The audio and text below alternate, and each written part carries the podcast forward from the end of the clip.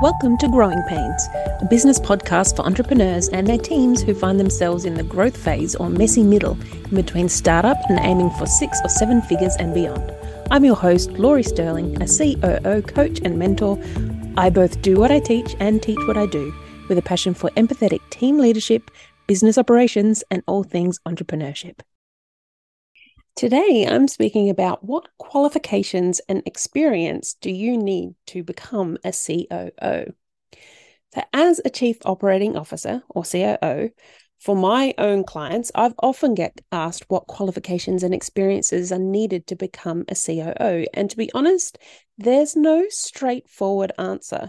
The path to becoming a COO is different for everyone, and there's no one size fits all approach. However, Based on my own experiences and observations, I can offer some guidance to those who aspire to become a COO.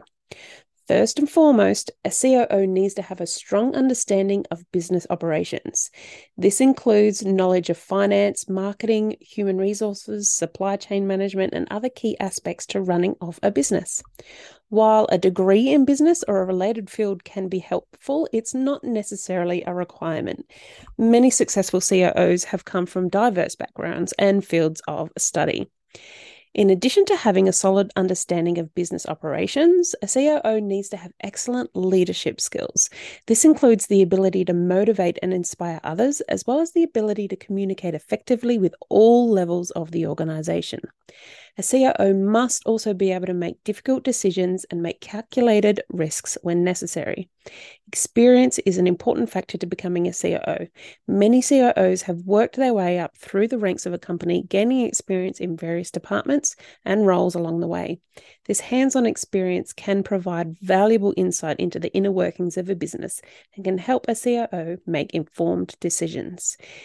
It is crucial to also make note that the relationship the COO or a potential COO has with the general manager or the CEO of the company is vital. There really needs to be a cohesiveness um, with personalities uh, when it comes to finding that role. So sometimes it is a matter of making sure that that personality can gel, um, that both of your personalities work well together moving forward.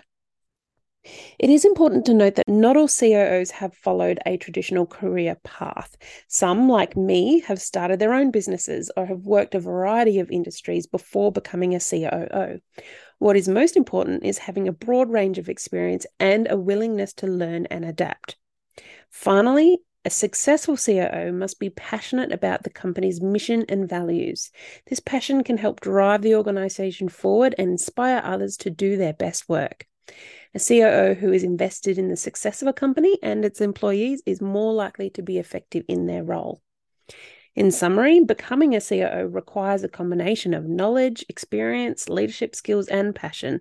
And while there's no one size fits all approach, those who are committed to learning and growing and who are passionate about their work can achieve success as a COO. You just need to believe in yourself.